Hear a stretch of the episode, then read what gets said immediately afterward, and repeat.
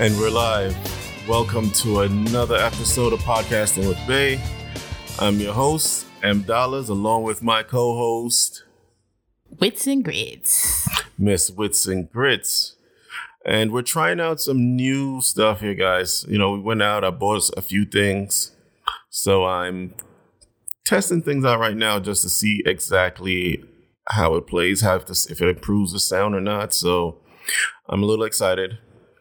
Yeah, the setup is kind of crazy. I need to see you. Like, I can't see you. I don't like that I can't see you. Well, I like it. So this way you focus on my voice. You listen to what I'm saying instead of trying to play off my expressions. It's just weird. It's weird. I need to see the face.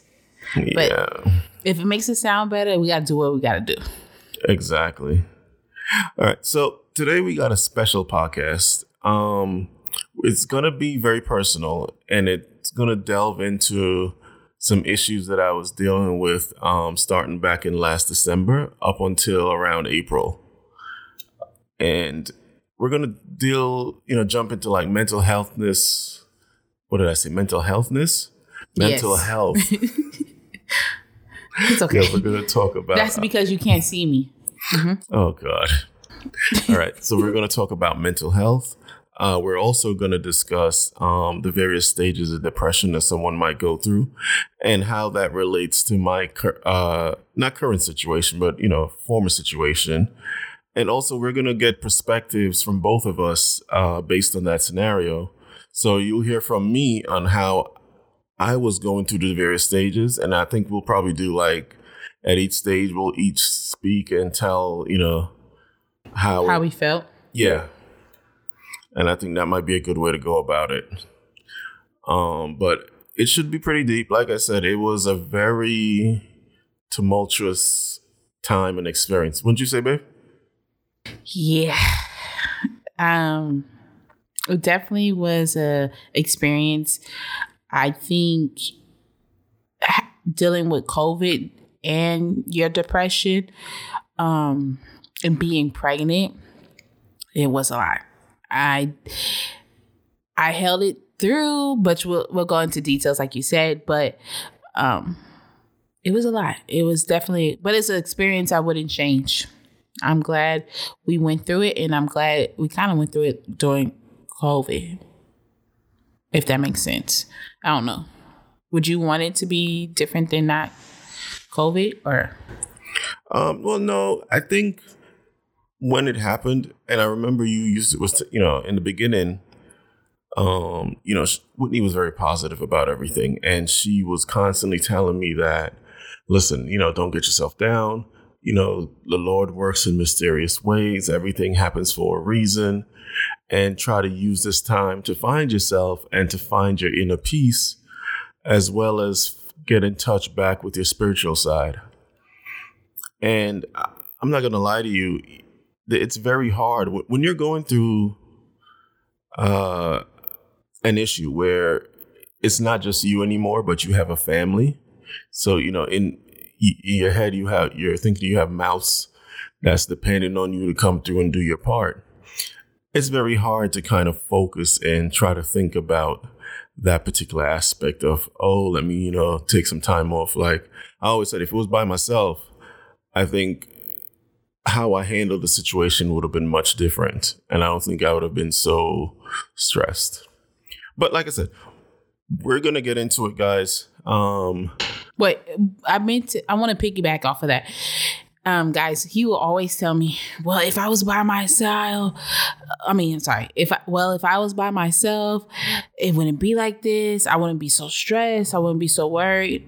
And I would always tell him, but you're not by yourself anymore.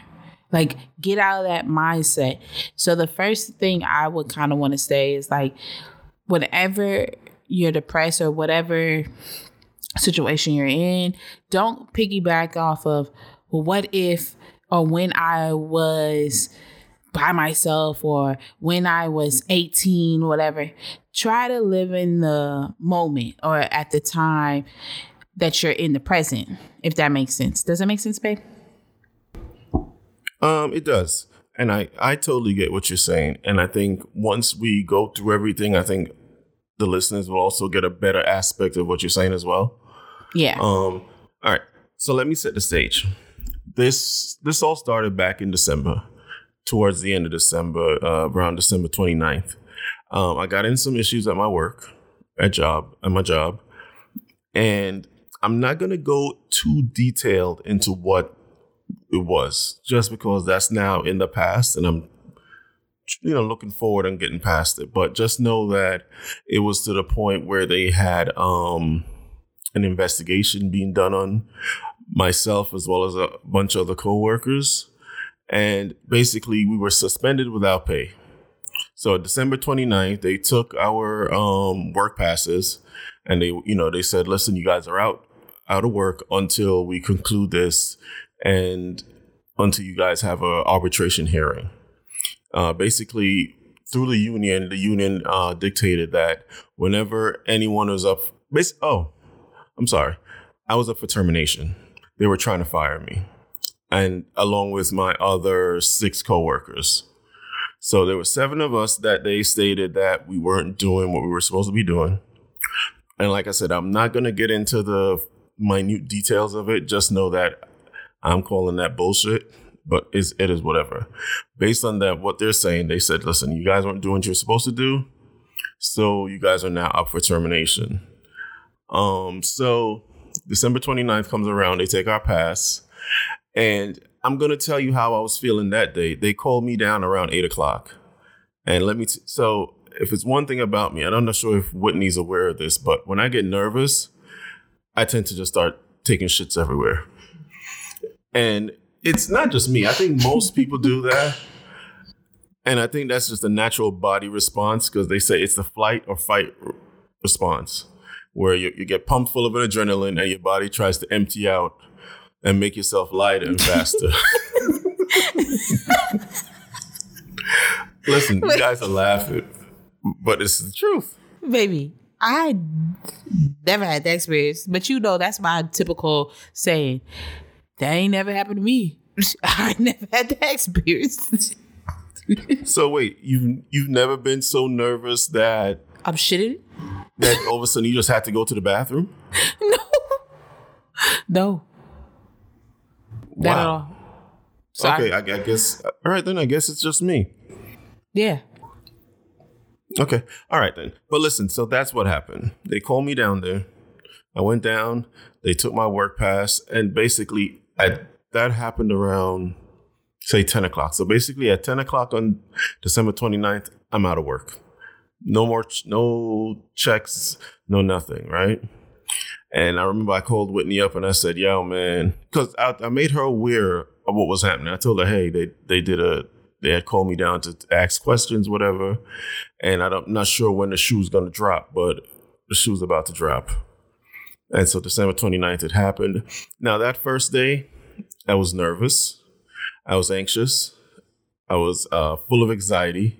I didn't know what the next process was. We had the union representatives there, and he was telling us, "Listen, guys, you know what? Just sign here, sign there, and then we'll reach back out to you and follow up to give you what the process is and what the next steps we're going to be doing." And that was it. It wasn't like they gave you like a pep talk, like, "Hey, listen, man, you know what? We got your backs. You guys don't worry about this. We're going to be here for you." Da, da, da. No, it was just sign, sign, sign. All right. We'll call you when the next process or the next step is ready.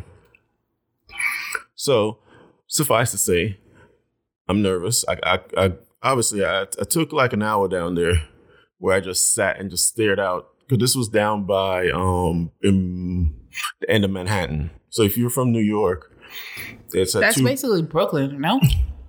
No, it's because Brooklyn. Oh yeah, it's Manhattan. It's Manhattan. It's right before the bridge. Bowling Green. So yeah, the next stop on the train would be Brooklyn. Brooklyn, yeah.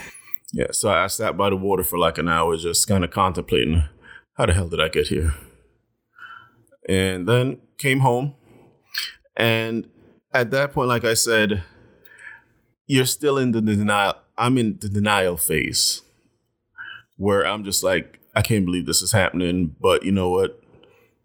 Let's see how tomorrow plays out. So from that time until around... I would say mid-January, because they had us scheduled to go before the to have a hearing on the 18th of January, I believe it was. But the lawyer was like, we're not ready yet. We can't go out because we don't have all the necessary information to properly defend you guys. So we can't go. So now around that time, like I said, I'm still anxious. It's mostly anxiety that's bothering me here, you know. Stress levels are up, but it's not. It's manageable at this point.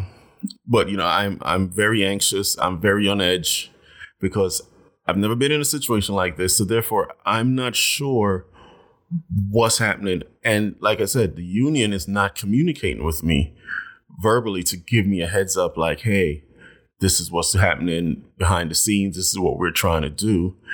It's static silence from their end. So I remember, isn't that the time we went to go do the massages or whatever? Because you said I was very stressed. Yeah. Yeah. I think we went to go get massages because it was covered by insurance. We didn't really have to pay anything. It was therapeutic massages. So it was covered under there. Shout out to our massage therapist in Manhattan. Yeah, shout out to him. So Mr. Kendall. Kendall? Yes. All right, Mr. Kendall, shout out to you, boss. Yeah, so we went out and we were down there. And I remember I blew up the union rep that's, you know, in charge of my department. And I said, yo, I don't understand how I'm going through this situation. And I got to call you to hear from you. Rather vice versa. Like, you guys are over here telling me that you're for the workers and you're for the whatever bullshit. But I'm the one reaching out. And then, you know, they give you the whole political spiel. Oh, yeah, bro, you know, I was about to reach out to you. You know, we're working hard. And from that point, they were a little more involved. But I had to go off on these guys. Again, push my stress levels up a little more. So that's the denial phase. I was through all of January. I was in complete denial of what was happening because I was just like, there's just no way they can fire me for this, you know. But like I said, so my symptoms at that point, I call that my denial phase. Anxious. I was. I didn't have a lot of patience at that point. Like normally, I don't really have a lot of patience, but I think it went down very, very low. Well, let's not say you don't have a lot of patience, which. With having kids now, your patience has gotten... So it's been better? Yes, it has gotten better. But from my side, just chiming in real quick before I forget. Well, no, actually, you know what? You jump in now and you tell them from your side how I was. Well, before you do, let me just run through my what I thought my symptoms were. Yeah, yeah. So that. Say that and then I can say... And then you'll jump. Yeah. So... My symptoms were, like I said, anxiety. It was very mild depression, but it wasn't crazy yet. It was just very mild. I was on edge. I guess that's another form of anxiety. Low patience. Lower patience than normal. And also, that was about it. I think those were like my three main issues at that point, because again, fairly new, and I was just going through the motions at this point, trying to figure out what's happening. All right, jump in. All right, so this is the in denial phase, right? That's what you call it. Yes, the in denial phase. Yes, and I think that's a great topic or a great name for it because The first thing I would say is, I was asked you, I say, Marcel, but were you doing your job? And you was like, yeah, but no. And I was like, but were you doing your job? And then you still kind of make up excuse. And then I was like, he's in denial. He doesn't get it. That what, you know, like it was just clear that you were very in denial. And so then when it came down to your patience, that's how I knew you were stressed, or I wouldn't even say stress. Well, yeah, I guess that's how you deal with your stress, because that's what I learned with Bryce came home. It was the same type of situation in the beginning. So your patience, I couldn't say anything. You just like a snap, like you were very nasty. But I just knew it pertained to the job. And it wasn't too bad. I will say you're a type of person, you don't really express your feelings right away. You've gotten better. You have improved a lot, because you used to never tell me how you feel. I would have to ask you. Felt like I was pulling teeth. Still feels like I'm pulling teeth, but at least I get a response out of like, nothing's wrong. I'm okay. But you can see it. Like, you don't know how to hide it. So I would definitely say, yeah, the in denial was there, and the patience, no patience was there. The anxiety, and there's something else you said. Anxiety and what was it, babe? So what I said I was anxious. Yeah. I mean, anxious and anxiety, I think, is like the same thing. Mm-hmm. Yeah, it was. But the anxiousness is, if that's a word, was not there. Like, I didn't see that. Not yet. Okay. All right. So this was in January. So now they pushed it back. So they are not they, but I should say our union representation decided that we weren't ready yet to go to trial. And trial is referring to us going in front of the arbitrator and, you know, putting our case out, and as the reason why the judgment TA or the judgment the job is trying to get should not be upheld. So we pushed it back to like, say 2 weeks. So every pushback is 2 weeks. So if we were on the 18th, I'm just ballparking here, guys. Don't judge me. I think we went to like February 10th or something, a little bit before Valentine's Day. So now at this point, it's been over. It was longer than 2 weeks, babe. Every pushback was close to 3 weeks or a little bit longer. That's why when they had the last pushback, I was just like, remember I said, baby, it's going to be longer. He's like, no, it'll be. And then remember when it happened, he was like, wait, you was right. Remember the last pushback? Oh, you know what? You're absolutely correct. So it's always close to 3 weeks to a month. It was a far pushback. Yeah. I apologize. Sorry about that. So we got pushed back to say mid-February. And now it's over been a month. And so now I'm entering another phase now. And I call this phase the, this is the depression phase. This is where it hits me that I'm not going back to work as quickly as I thought as I would. Right. And also at this phase, it kind of, there's this inkling in the back of my head where I'm starting to realize something, that my self-worth is connected to my job, right? So that I see myself, I see my worth based on the fact that I'm still working and I'm bringing in a paycheck to the household. So me being out this amount of time, now suddenly it's really starting to, it's like you feel the weight coming down, because now I'm starting to think about, well, now we got to pay the fucking bills. Rent is coming up. Got to pay the fucking rent. We got to pay phone bills, because if there's two things you can't live without in this world, is your phone and internet service.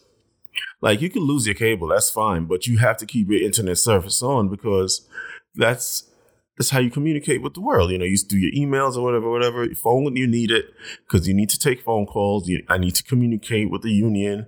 I need to speak to other people and, you know, try to figure out ways in which I can earn a hustle during that time.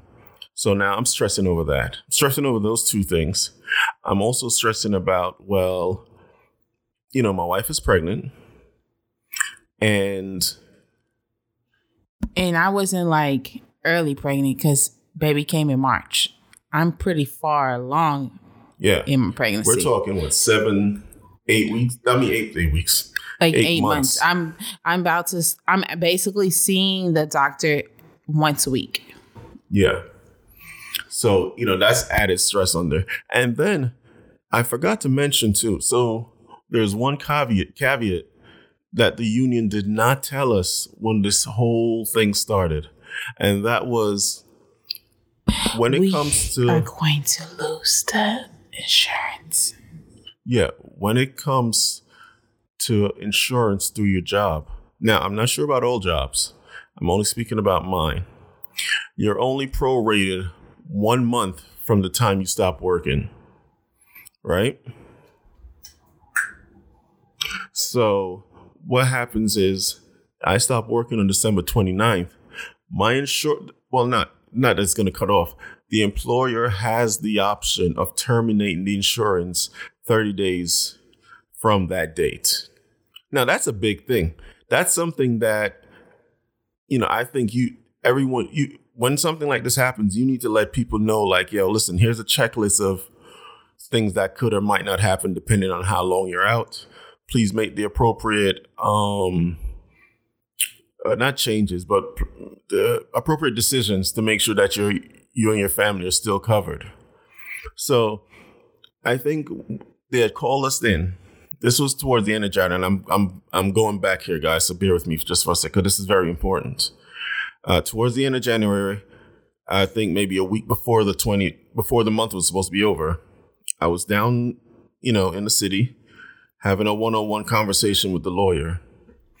Wait, babe. It's actually less than a week. And I remember this specifically, what you're about to say, because that's when I was like, uh-oh. So it was like a few days. We had like 3 days left at the end of the month. Just saying. And you're absolutely correct. You're right. It was about 3, because I remember we said, holy shit, that's only 4 days away. Yeah, it was really close. It was really close. Yeah.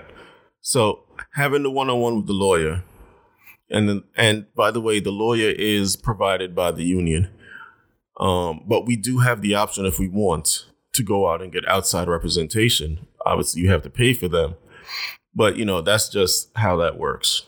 So having a one-on-one with the lawyer. And it only comes up through just random conversation where he was just like, oh, something, something, something. And you guys been out since when? How long now? And I said, oh, since December 29th. And he says, oh, wow, yeah, that's right. Oh, it's about to be 30 days now. Yeah, the insurance is about to cut off. And I said, wait, what? He's like, yeah, insurance, you know, it cuts off after 30 days. And then he saw the look on my face, and he was just like, oh, shit, no one told you? And I said, no, I thought I would still have that until I'm either fully fired, because technically I'm still an employee, I'm just suspended. And he says, no, generally how it works, if you're suspended without pay, per the actual definition, you're technically fired, because you're not getting paid and you're not on the payroll. You're technically fired. He's like, yo, at this point, you can go out and get a job and they couldn't say anything to you. You can go apply for unemployment. He's like, I'm not sure if you might get it or not. But, you know, that's your option. You're not you're technically at this point fired, technically. And he says, per how the contract and everything is set up, 30 days from the date of your last day worked, they will terminate your insurance. And now, as Whitney said, yeah, that's literally 4 days away. now, when I tell you, I don't know if you guys under what stress levels fly. Like my head started, I instantly got a headache. Instantly. I mean, my head started pounding. I started hurting. And I was just like, oh shit. And I remember calling Whitney and I was just like, yo, if you got any upcoming appointments, you need to go handle these as quickly as you possibly could because we're about to be fucked. Like, in my head, I'm just like, oh shit, Bryce got appointments. What are we going to do? The babe Marley is growing and Whitney needs to see this doctor weekly. What the fuck? And I remember I walked out that hall. I sat down. I was hyperventilating. I mean, my hands were shaking. And in my head, I was just like, oh, fuck, oh, fuck, oh, fuck, oh, fuck. Because I had no idea I was drawing blanks. And I felt horrible. I felt sick inside. I feel like I wanted to throw up. I need to take a shit. I was laughing, but you know, that's how it is. I felt like I needed to take a shit. And at that point, I would say my stress levels was at a nine. And all through the month of February, it stayed at a 9. Shit, I think it went to a 10. So you know why I say it went to a 10? Remember. No, let's not talk about that yet. Because I'm going to get to that. But I had to backtrack just to talk about the insurance part. Because that's what pushed my stress levels to the stratosphere. Okay. Yeah, that's what pushed it. So, all right, fast forward now. We're in February. And insurance is gone. And, you know, we got to have this money talk almost every other night. Maybe every 2-3 days we're having this money talk. Can we rewind back to how I felt when you came to me about the insurance? Yes, please. So you give me a call. You was like, babe, you can't go to your appointments anymore. You were freaking out.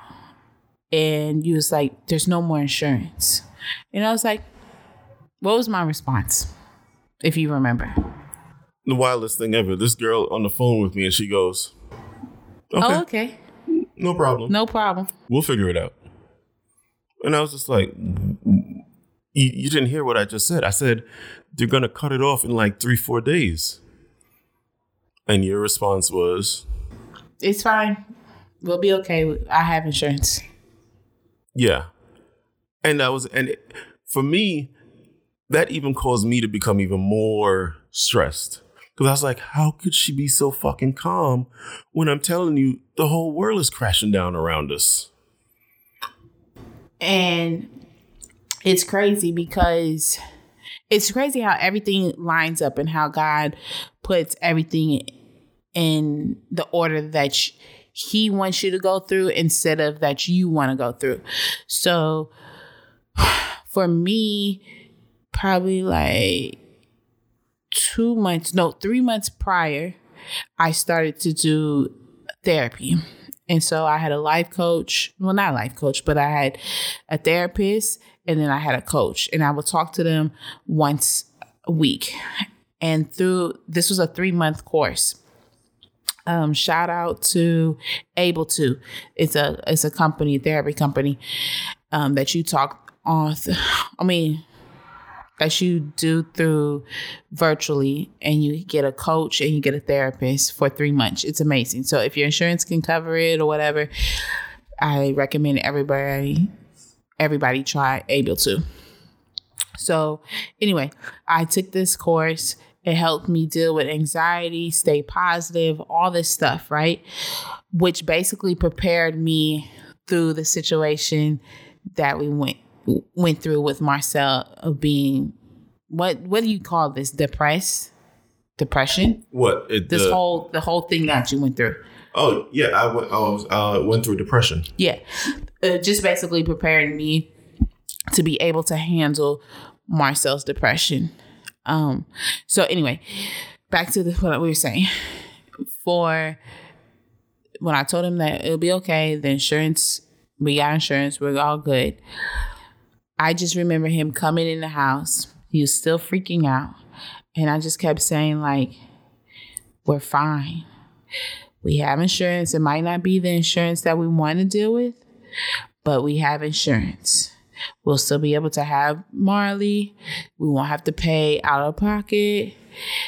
We're good. We have Medicaid. No worries. That's it. Go ahead, babe. Yeah.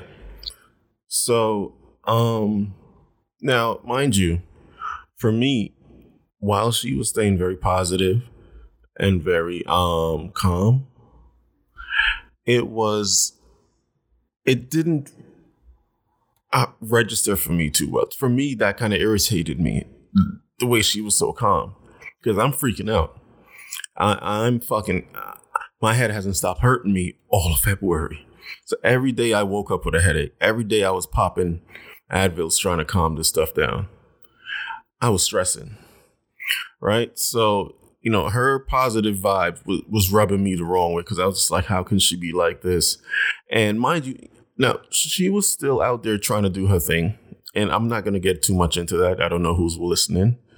But, you know, she was still doing her thing, whatever. But it made me even nervous, because being so close to due date and having her have to be ripping and running so much, you know, I felt that was undue stress that was put on her.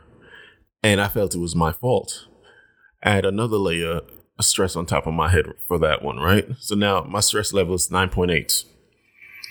And it all came to a head. And I remember this quite clearly.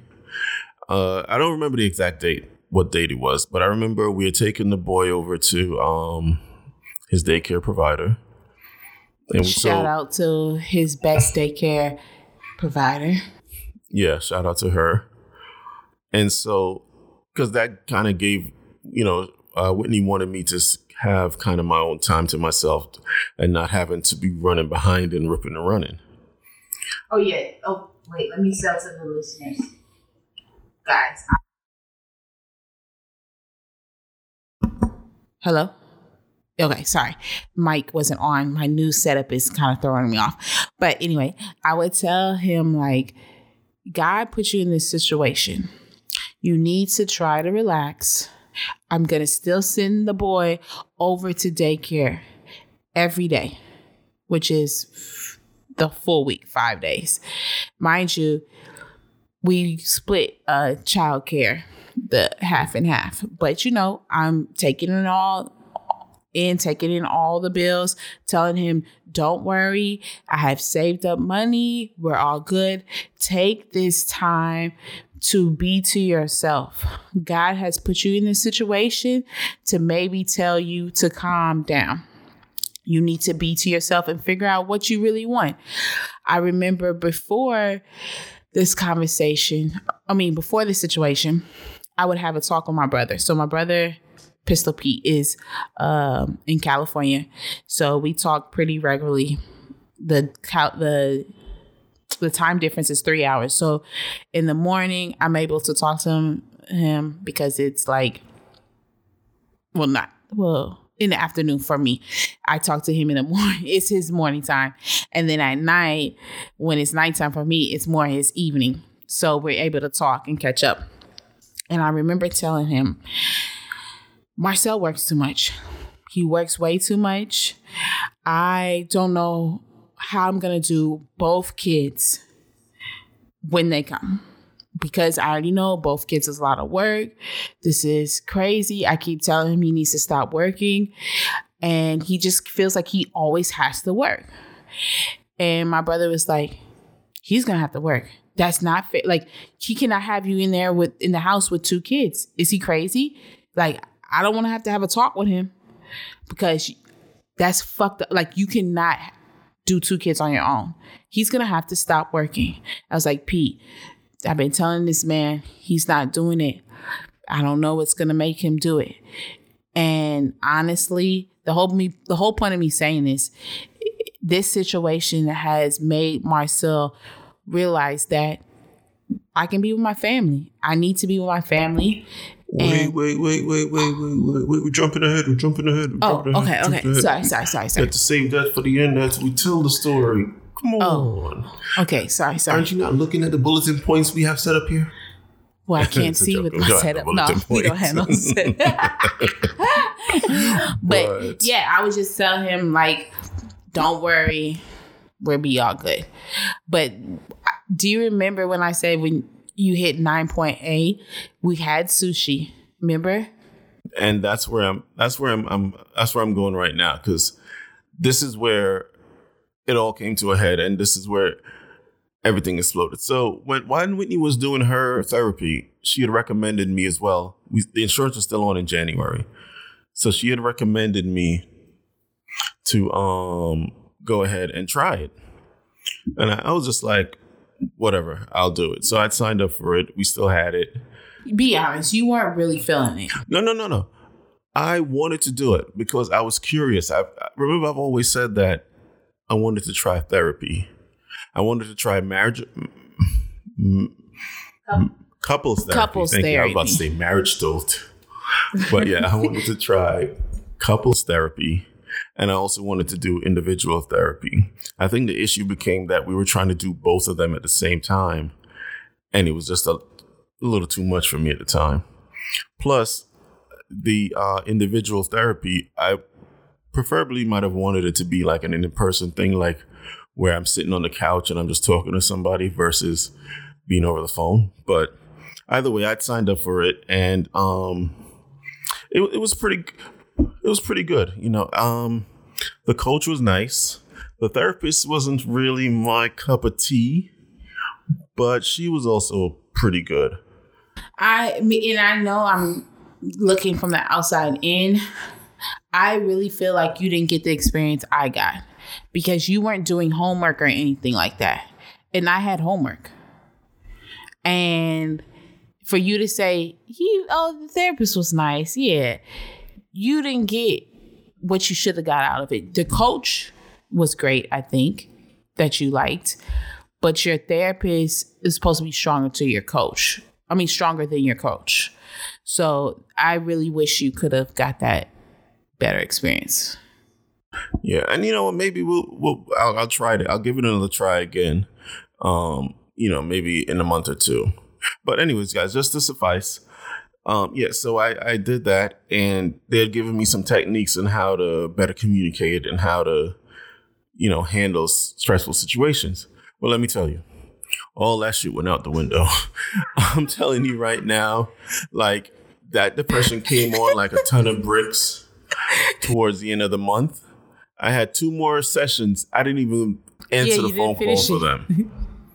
I straight said, fuck that. I want no parts of that bullshit right now. I can't handle it. And at this point, my anger levels were spiking. My headaches, again, going crazy. I'm popping Advils every day. Whitney's going crazy telling me, slow down with the Advils. And I'm like, yeah, I got you. And so. No. No, wait. It wasn't yeah. I got you. It was a very nasty, like, Whitney, I do this all the time. Like it was snappy. It was not like, yeah, I got you. It was a snap. Just saying. Okay. All right. So I remembered the day now where it all came to head. And I know I've been trying to get to this point now for a minute, but so the issue was that Whitney always keeps saying, I want to give you some time. But then she's always dragging me all over the damn Bronx running errands. So I remember we were ripping and running this day. And finally, it was maybe towards the end of the afternoon, maybe around lunchtime, because it was a lunch special we went to go pick up. And we got there about 1:00, and we were in the car. And I remember I don't know if you were complaining, and please don't jump in. Let me just finish. But I don't know if you were complaining or you were saying like X, Y, something. But it was just getting on my nerve, because I was just like, my God, yo, all she fucking does is complain. And now, mind you, like I said, it might have been valid what she was saying, but I just did not want to hear that shit right now. And I was just constantly, and because I'm doing her errands, it's just, I guess she felt the need to just keep talking to me and trying to motivate me, and it just irritated me more and more, because I'm a person, I like to be by myself. it might not be healthy given this current situation to be to yourself, but I've always been that way. You know, it's always been me, myself, and I. And so I've learned to deal with situations in solitude and compressing it, figuring it out, and then moving along.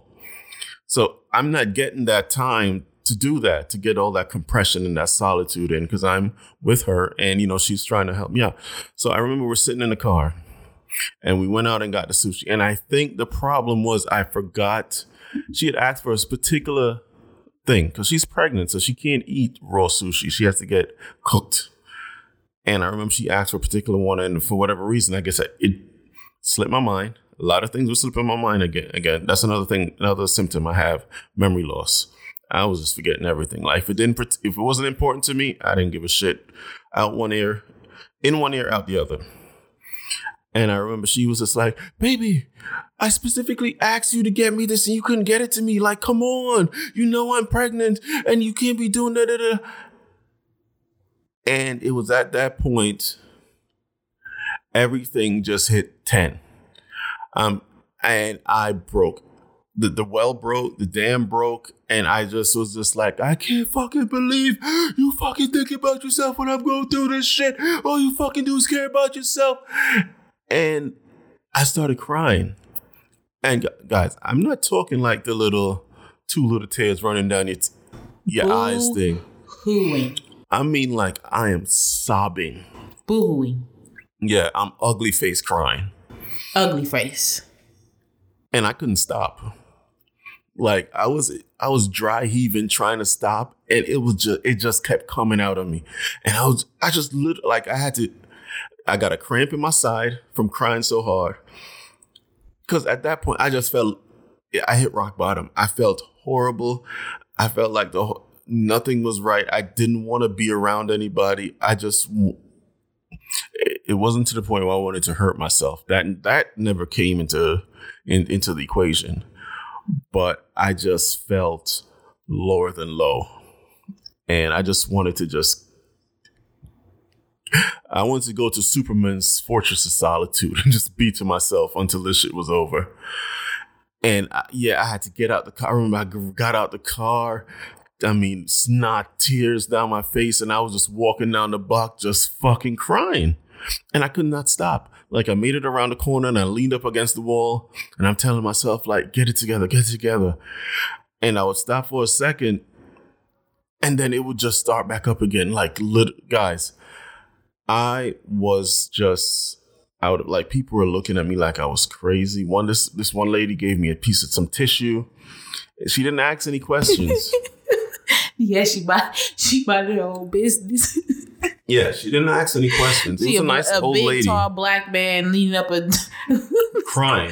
Because we're in the suburbs. Yeah.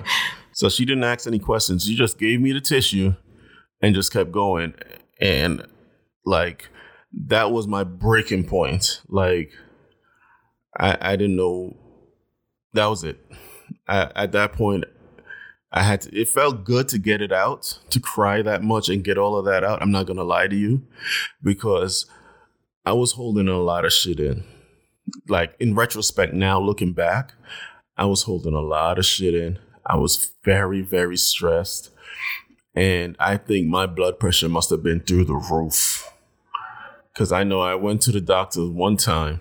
This was at City MD, and I forgot what I was getting done. We were doing COVID, because remember I was working. I was going to be on set. Yes. So I had to. She had a gig where she had to go on set, so I had to take her to the place to get COVID tested. Now, while I was there, since it's free, I was just like, "Fuck it, I'll do it too." And I remember standard procedures. They, you know, the vitals. And I remember the lady looked at me. It was just like, "Holy shit, what's going on with you?" And I was like, "What do you mean?" She's like, your pressure is a little high. You want to sit down? And I was just like, no. She's like, do you feel okay? And I said, yeah. I said, I'm just going through some issues with work and everything. And she's like, well, you need to really kind of relax, because it's, you know, it's kind of high. And so, yeah, at that point, I call that my rock bottom. I hit maximum depression, and I was just out of it. Like, I felt horrible. And I remembered I spoke to the, I forgot who I spoke to. I think I spoke to the, I think I'm still doing the therapy session because they were already paid. Yeah, no, I was because I told her about it. Oh, okay. Yeah, so I was still doing it. So I was still doing it, and I told her, you know, what happened, that I broke down, and she was just like, "That's good. That's good. Get it out your system." And for me, it made me feel bad because I never really showed emotion. If that was one thing that I've always tried to avoid, was to show emotion. I always tried to be the Rock. And honestly, coming from my point. Yeah, tell it from you. So guys, that wraps up my what happens in February for me. So that was the depression phase of what happened. So, and me, I'm sorry, babe, just to finish up here. So me breaking down at that point was the climax of all of that. Because that was that boohoo ugly face crying was the release that I really needed, that I couldn't find by myself. All right, so tell them your viewpoint now, baby. So someone who doesn't express their feelings, it's very hard. And when you could tell that they're in depression, it's very hard to get them out of depression. Or I felt like it was very hard for me to get you out because you weren't expressing how you were really feeling.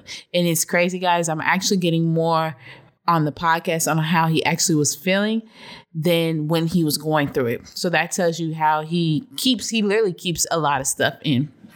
Hopefully we are getting better, but hopefully we can get even better than where we are.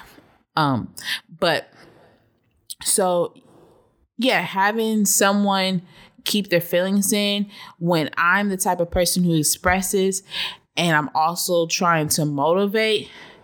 In my head, I'm saying, like, how can I continue to motivate him?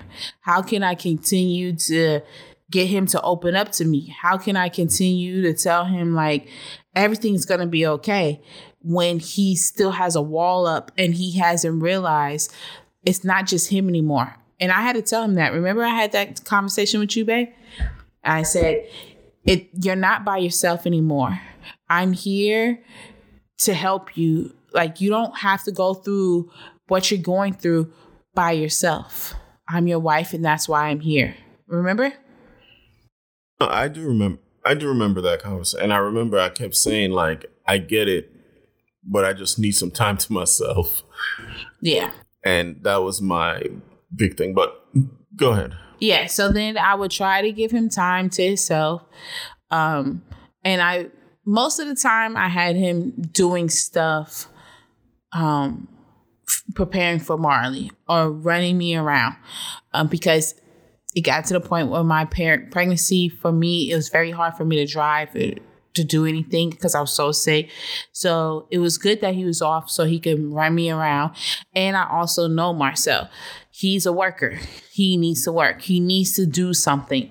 So we never told about, like, the jobs because that's why I kept you busy. But basically, Marcel at one point, which was basically in January, he felt he needed to work. He wasn't bringing in any money. So he felt like he had to find a job. Meanwhile, while I'm telling him, God has told you not to work. He wants you to relax. But Marcel don't listen. So he... But just to interject there. But again, guys, remember a while back I stated that I remember my self-worth being tied into being able to actually bring income in. And so that's what that was. It was me saying that I got to be productive. I can't just be sitting around and having her deal with all the bills. That's not what a man does. Again, this is my thinking at the time.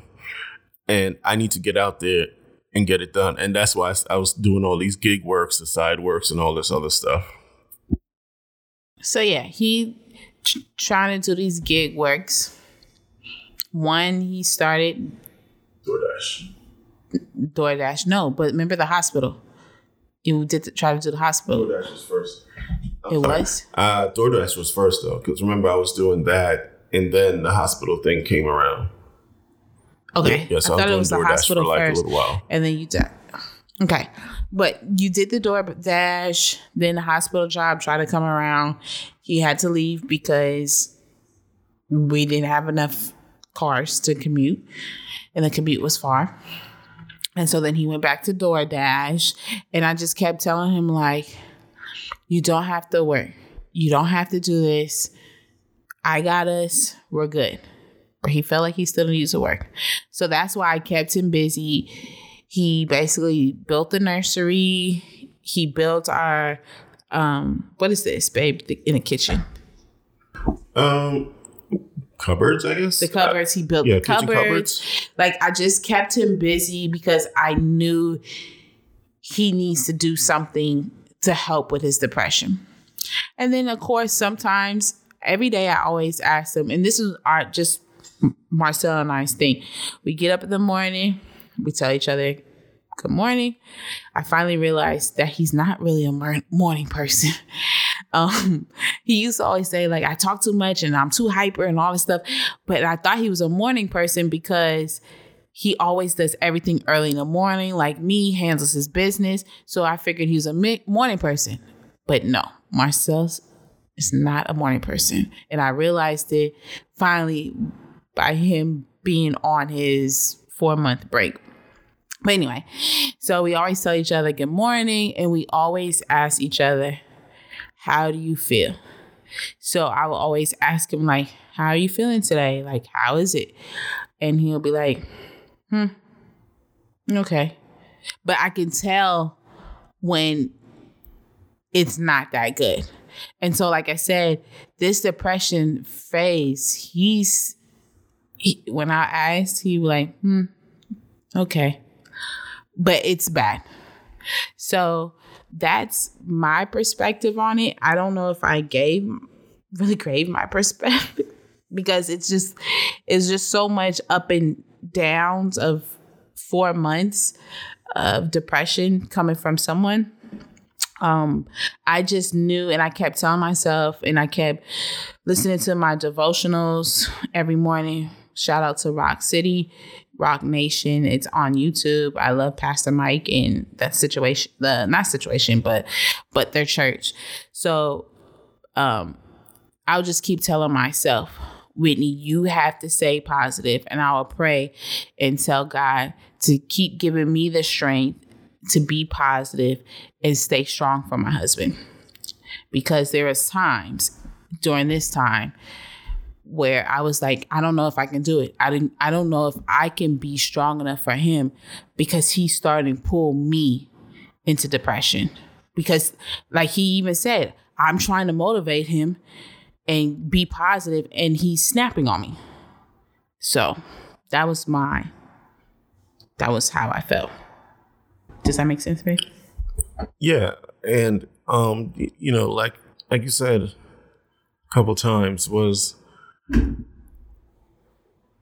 when she was trying to motivate me and try to be positive, again, from my perspective, it was like someone trying to pressure me to feel good.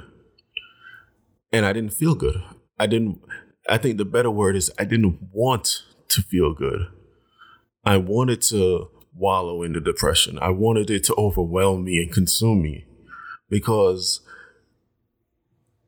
it was how I thought I should feel, because I was failing my family.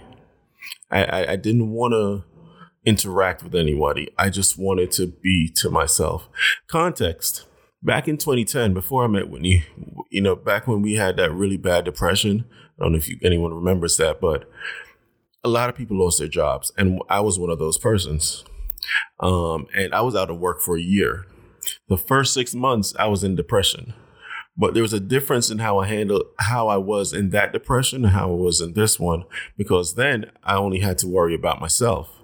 Like Whitney kept telling me, you know, you're not by yourself anymore. You have a family. And that was my thinking as well. But I was thinking that because, yeah, I have a family, but now I have added responsibilities, and I'm not living up to those responsibilities. Back in 2010, how I handled me being out of work for the first 6 months, sat on my PlayStation. I would get up every morning. First thing I do, turn on that PlayStation, and I'll stay on there till about 12. Get up, go outside, walk around, scratch my balls a little bit. And then maybe around 2, 3 o'clock, I'm back on the PlayStation until about 11 o'clock. And I would do this repetitively day in, day out. An occasional go down to go check my really best friend, my brother from another mother, Junior. I'll go hang out with him and his family for a little while. Then I'll come back, rinse and repeat. And it gave, and what that did, it gave me time to kind of accept what was happening, be depressed about it, but also I wasn't stressing because, again, it was just like, it's all right, whatever. This shit'll pass. It'll be done. Different mindset, different time frame. In this situation, though, the difference being that you have someone else, who's with you. You go to sleep, you wake up, you see them. They're trying to motivate you. You're like, okay, rinse, repeat for like a month straight. After a while, it just tweaked me. And I was just like, I don't want to hear this, but I don't want to be mean. But then again, I'm depressed, so it's coming off as mean. And now that's adding on because now I don't want to treat her bad. But at times it's like almost like I can't help it because I'm just like, leave me alone. Like, let me just be. Let me just go do my thing. But, and... It's funny that you said that because you never told me, like, Whitney, just leave me alone. I just need to be to myself for a summit. Like, can we not do errands? Can we not do nothing? I just need time to myself. But this is coming from someone who doesn't express their feelings. And if you would have came to me that way, I would have understood. I would try to understand. Like, okay, this is how he handles his depression. Leave him alone for a little bit. Maybe like a few days. I'm going to be honest, I wouldn't leave you longer than 2 days just to check and make sure it doesn't go too deep in depression. But I would leave you alone if it was communicated to me like, hey, babe, I just need you to leave me alone. One thing I would say is it wasn't too often. I would say about 95%, 97% of the time. Even though Marcel was depressed, he made sure his boy Brycey did not go through it. He would talk to him and tell him, like, I'm sorry, son, you have to be through this. You have to go through what I'm going through. I promise you, I'm going to make it up to you. What would you say to him? Like, I promise I'm going to make it up to you. I'll never put you in this situation again. Right? Yeah, that's something like you would say. General, yeah, that's about it. And Bryce will still be smiling and just happy. And honestly, I think there are some days where Marcel probably could have been very deep in his depression, because I feel like it was up and down sometimes.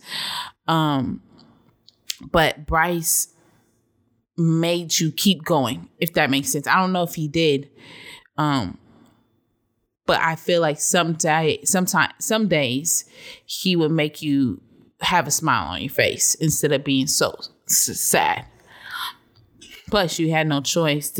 You had to take care of him because I was so sick. Like, guys, when I say I was so sick with Marley, Bryce always gets a book read to him.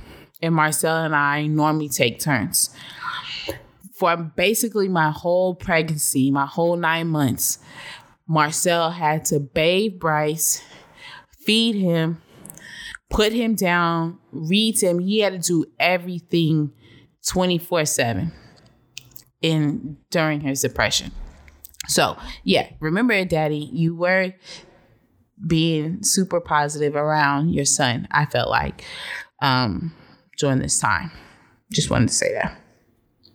And, yeah, I agree. He was the bright spot for me because you couldn't help but not smile when you get up in the morning and it all hits you like, shit, I'm not going to work. God damn it. Here we go again. And then you go in this room and you just see this big smiling little face that's just like, and his favorite thing is also to say as soon as you, hi. And that would just melt me. I would just like, there'd be nights I put him to sleep and I would hug him. I would hold him for like a good 5, like, you know, I pick him up, he falls asleep on my shoulder.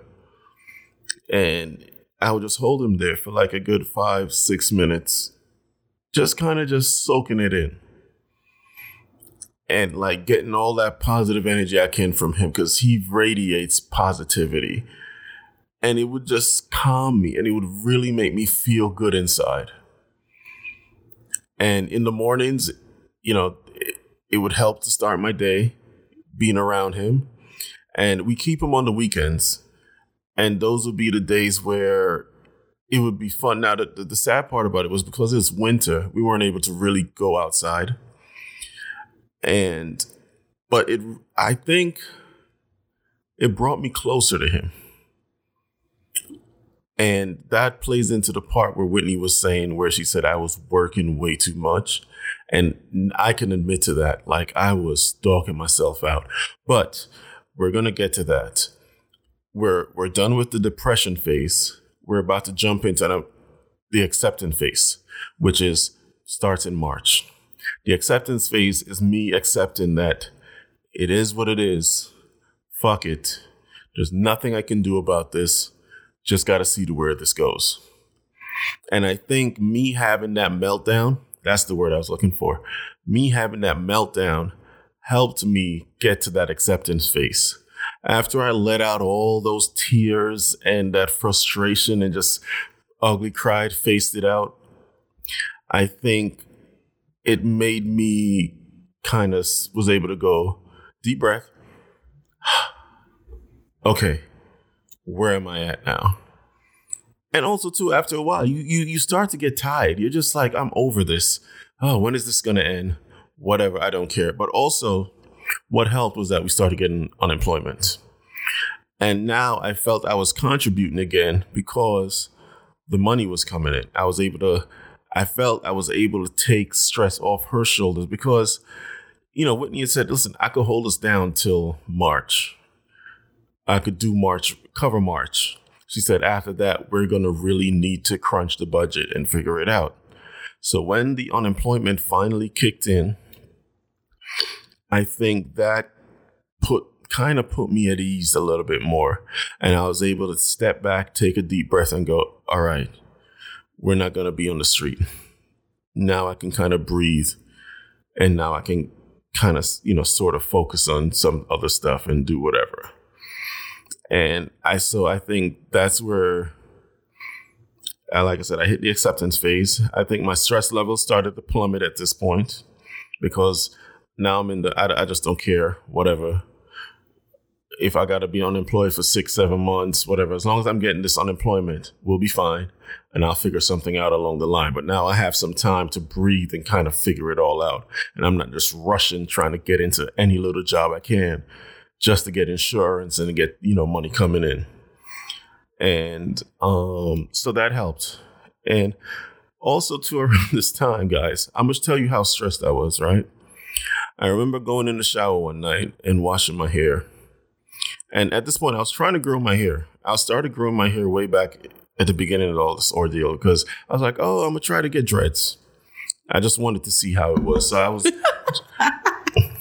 knew that was coming. I think I could have made it. If this never happened, I would have probably had him now. Come on, yuck it up. Come on. Let me hear it all. Oh, God. I can't wait to the story. Okay. All right. Sorry, it was funny. Okay. I mean, it's not funny. They don't know why I'm laughing, but they're going to see. They're going to see. So, long story short, I'm in the shower. I'm washing my hair. And my hair is pretty thick right now. And I'm washing it, you know, and I'm just like, all right, feels good. And then I get to the very crown of my head, the very top. And I'm just like, what the fuck? Why does it feel so thin right here? And I'm touching the sides, nice and thick. Go back to the top, nice and thin. I'm like, what the fuck? And I remember I pulled. Oh, the baby's up. Oh, Marley's up. She might be just having a nightmare. Nightmare? Okay. Yeah. And she's, so I remember I pulled on the top of my head and I was just like, and hair came out. I was just like, what the fuck? And I finished showering. I got out the shower and I called Whitney. I said, Whitney, get over here. And I remember I bent my head forward and I said, tell me what you see. And her reaction, guys, was freaking priceless. All I heard was, oh my God. I said, what? She's like, oh my God, baby. And I said, stop playing with me. Tell me what you see. She's like, oh my God, it's not good. It's not good. It's not good at all. I'm like, do I look like Tory Lanez? Now, if you guys don't know what I'm talking about, please Google Tory Lanez. Google Tory Lanez head. And just see. If you see him, that's what I'm picturing my head looking like. And I'm just like, tell me what you see. So I'm like, yo, go grab the phone. Take a picture so I can see what the hell this looks like. And the whole time, she's just like, oh my God. She's just like, I couldn't even laugh, guys. I just kept saying, oh my God. Oh, and she's just like, well, maybe if we get some oils and rub it in, it'll help. And I was like, yo, come on, stop playing with me. Yeah, and then I told him to get some Rogaine. We could get some Rogaine. We could put it there. He was not trying to hear it. And this, it don't make it any better when Pop goes, say, oh yeah, in our family, I started to thin right there too. Dude. Mind you, Pop is full balling. Yo, let me tell you something. When I tell you my whole life flashed in front of me, I was just like, you gotta be shitting me. This is how bad, but this shows you how bad I was stressing. I was going bald at the top of my head. My hair was falling out. And I don't know if I said it, but it was to the point where I always had headaches, right? I always had migraines and my head was always hot and my hair was falling out. So that's how bad shit had gotten. And I had to cut it all off. Yeah, because it got his hair everywhere else was growing, right? It got pretty long. I could have twisted him up and everything. But I told him, I was like, baby, it's so thin right there. That the hair, the I can't even get my words out. The dreads are not going to cover over that bald spot. Shit, I think we might have to cut this off. Yeah. It was that bad, guys. And I felt horrible because, like I said, this was going to be my statement piece of me getting dreads and I just seen how it looked. But I had to chop it off. So this bordered into the acceptance part of it, and I think at this point I was just more like whatever. Stress levels went down. I cut the hair, and we just I think I started to get better. I started to try to regain a little bit more of myself back again.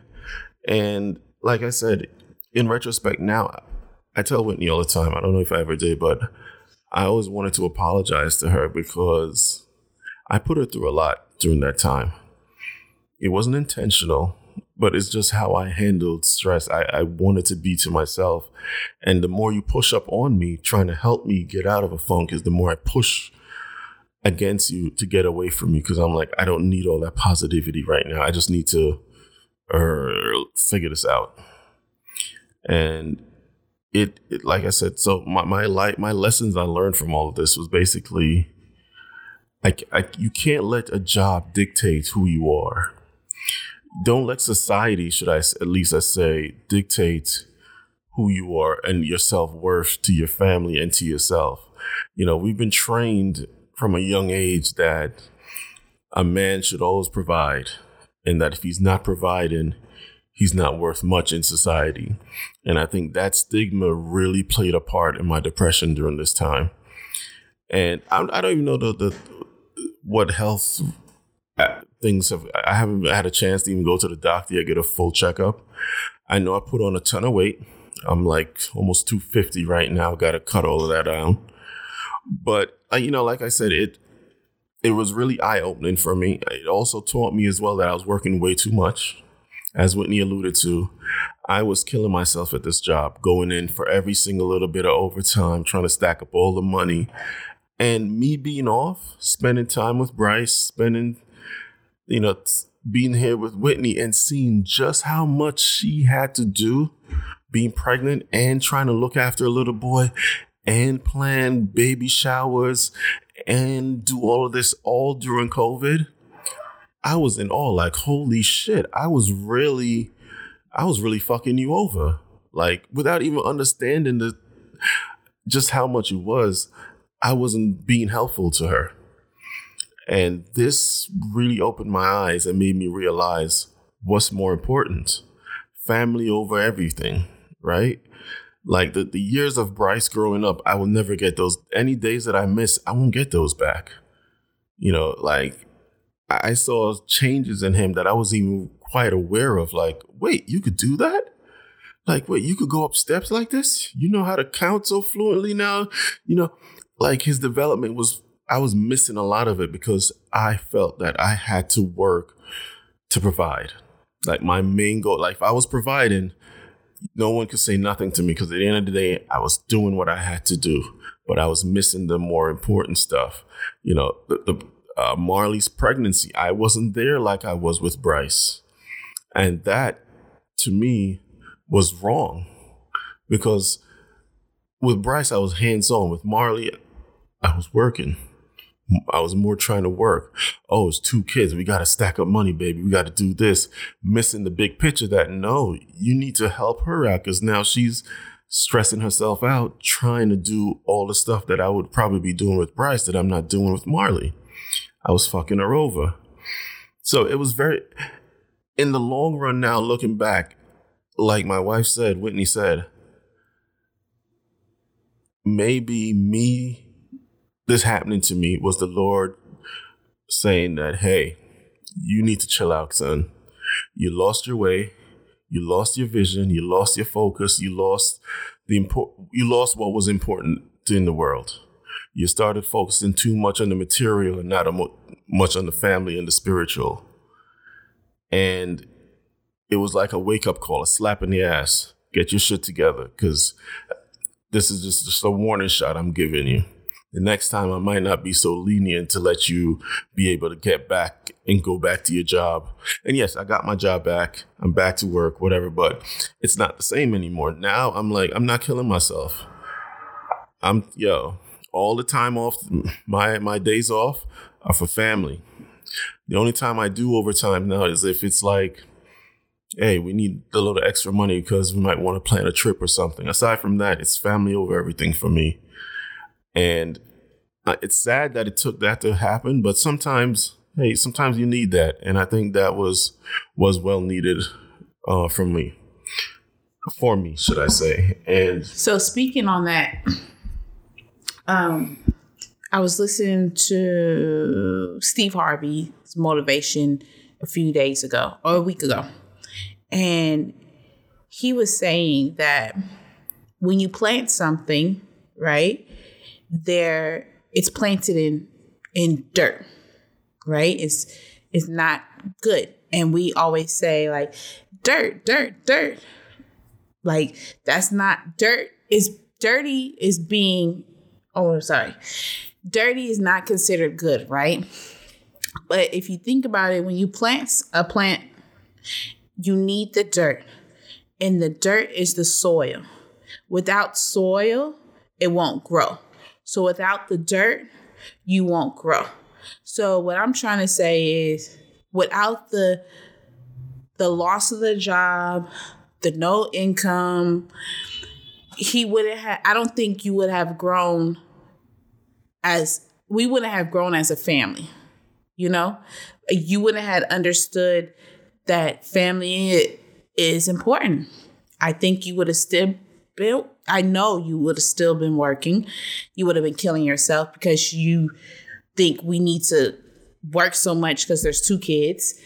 But yeah, I'm grateful that your job put you on hold for a while. I'm grateful we went through what we went through. It was very stressful on my end.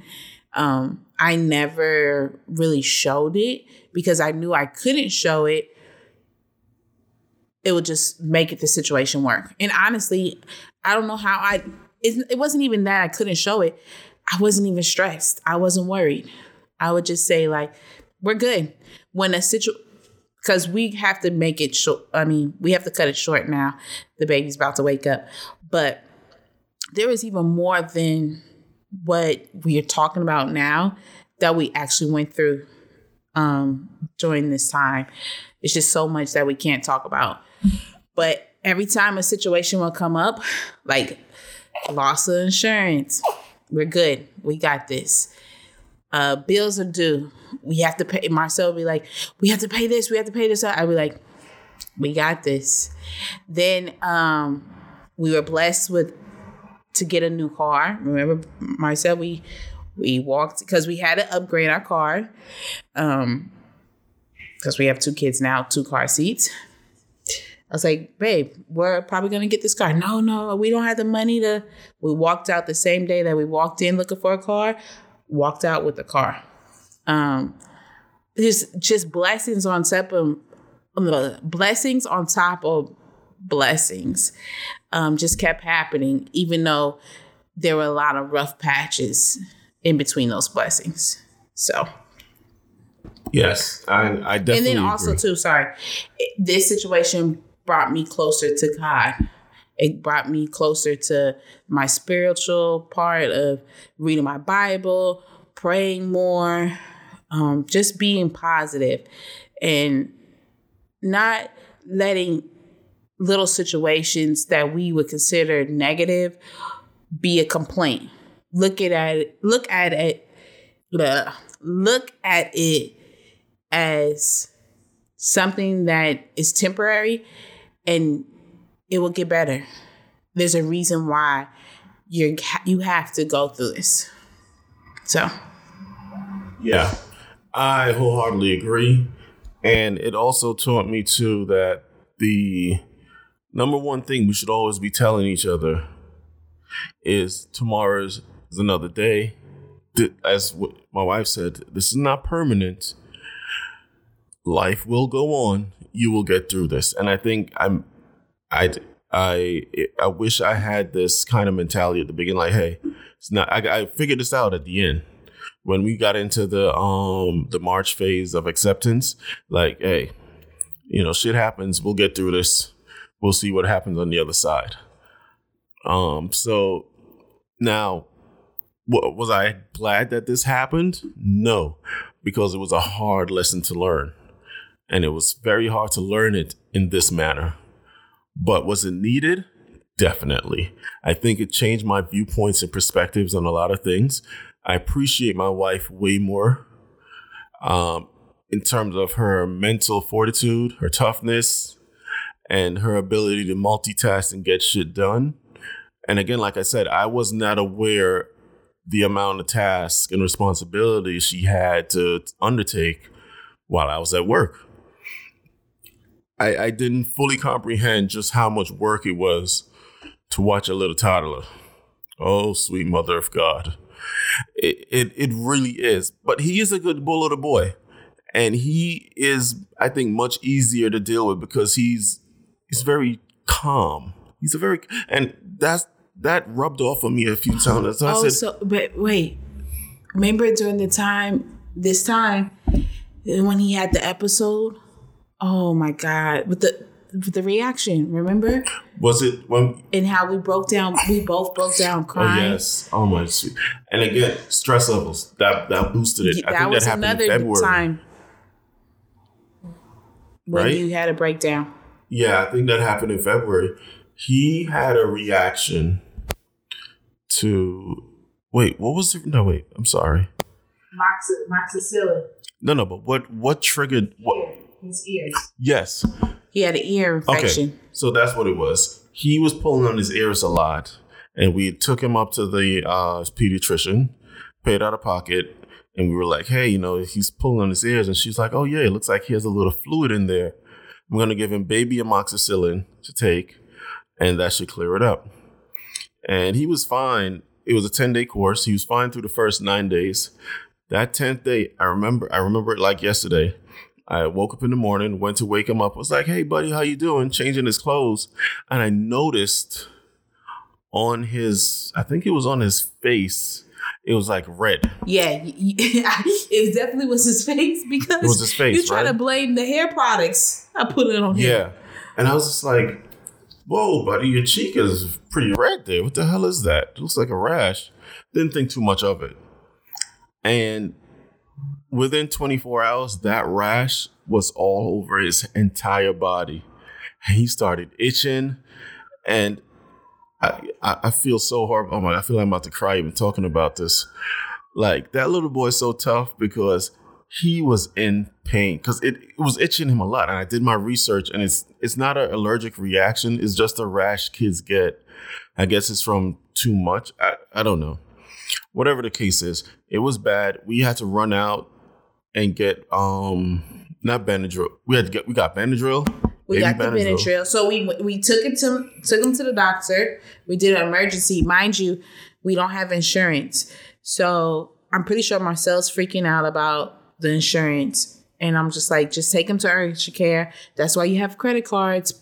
Pay whatever we have to pay. Take him to urgent care. The urgent care lady was like, just all you can do is give him Benadryl. Mind you, this is his third day of having a bad reaction. So, and he's itching really bad. So we give him the Benadryl. The Benadryl is not helping. So remember, we called Mimi. Mimi is my mom. That's what she wants to be called as a grandmother.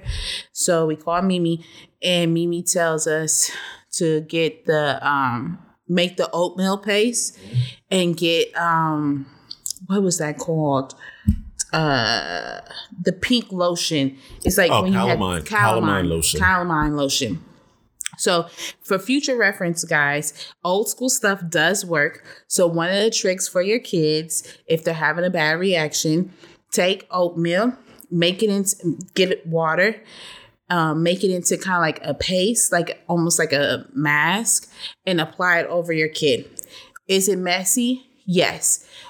When it dries, it gets a little flaky and it might get all over your house, but it's not horrible to where you can't clean it up. When I tell you we put that on the baby, he just kept, like, it felt like relief.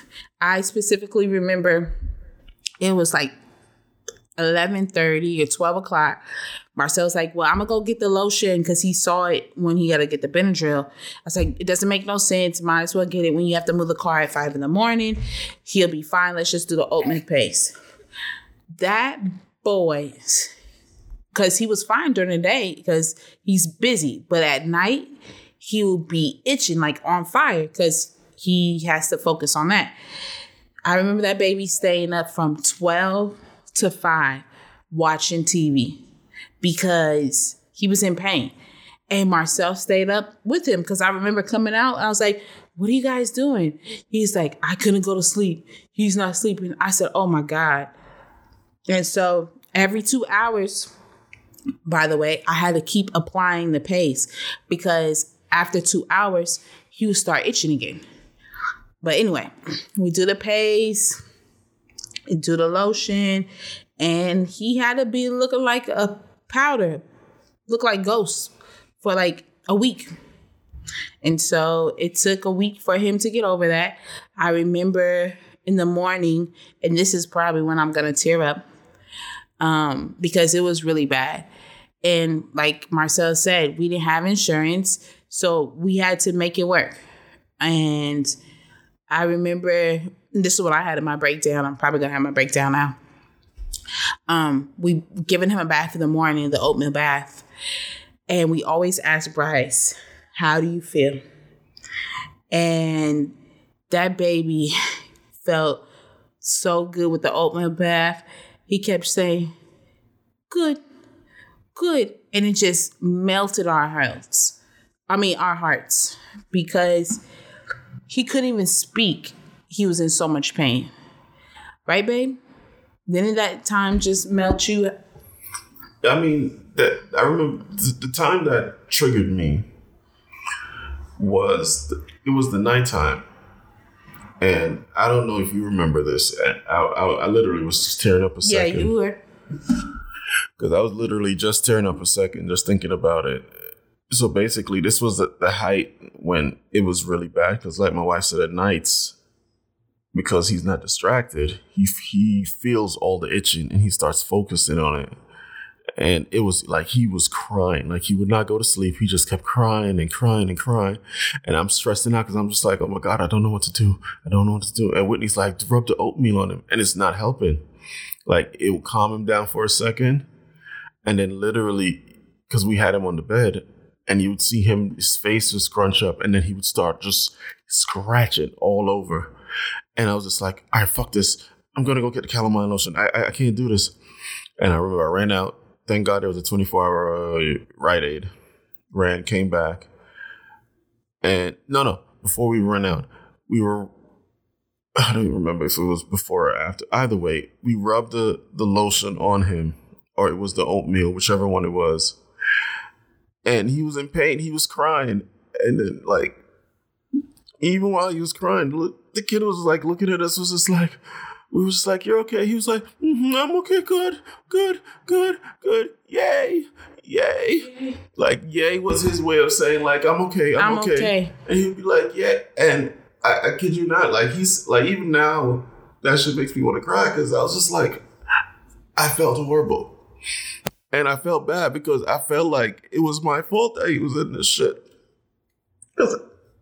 I don't have fucking, his insurance was me. Like, I was supposed to make sure that he was good. Like he has insurance. If anything happens to him, go to the fucking doctor and get checked. And I failed him. And I felt like fucking shit that night. Because I was like, yo, what the fuck am I doing with my life? Yo, that was rough. That was rough. And it's funny because you don't think about it when you hear parents tell you, like, yo, there's going to come a time where there's nothing you can do for your child. He might be in the worst pain ever. There's nothing you can do. All you can do is just try to keep him calm and kind of just get through it. But you're going to feel like shit because there's nothing you can do, because it's out of your hands. You just got to let it play out. And that night was rough. That fucking night was rough, man. Like, you just feel fucking helpless looking at him in pain. And he's just trying to be tough. He's just like, yeah, okay. And then he would say that, and then 5 minutes later, he starts screaming again. And you're just like, yo, what the fuck? Like, yeah. But anyways. Yeah, that was definitely a reflex. I'm sorry. He didn't say good when we gave him a bath. And that's why we're both having our breakdown now. But when we gave him a bath in the morning with the oatmeal and we asked him how he felt, he just kept saying, yay. And that's how we knew, like, he feels better. Like, he needed this bath. But, hey, when we had to figure it out, we figured it out. Shout out to Mimi for the tip. But another tip before we go. Just remember, guys, whenever your kids get sick, however long it takes for them to heal from their cold, that's how long it's going to take for them to get back into their routine of sleeping through the night, if they're sleeping through the night. So it took Bryce a week to get over this sickness. And so it was a week of crying out for an hour. When, mind you, at the time, because now we have a crier, Miss Marley, we weren't used to crying. So that's just to let you guys know, if you're having kids or you have kids, whatever they're sick, however long it takes for them to get over it, that's how long it's going to take them to get back on the routine. But that's my conclusion for this. I don't know if you have anything else to say. Miss Marley P is waking up, so we need to go, babe. Yeah. So, sorry about that. I got a little emotional there. All right. So, yeah. So that was basically my stints with depression. That was another reason why the podcast kind of got shut down, was when he got pregnant, then that happened. And we just I wasn't in a good place to do it. And I just didn't want to do it. She was still willing to do it. I wanted no parts of it. I was just like, fuck this. I need time to myself. But yeah, we gotta go. The young Marley P is about to start going off for her milk. Her breast milk. You just had to throw that in there. Yes, her breast milk. Oh, Lord. Mute your mic. Mute your mic. All right, guys. Well, listen, I hope you guys enjoyed this. This was a really deep podcast. It very emotional, but also very, I think it was good to talk about it, to kind of get it, open the air and get it out. And like Whitney said, you know, she might have learned a few things just by me talking here, because I'm not a very expressive in terms of emotions. So hopefully, you know, we'll be able to use this to even bring us even closer. All right, guys. Well, thank you so much for tuning in to another episode. I look forward to the next one. And as always, peace. Peace.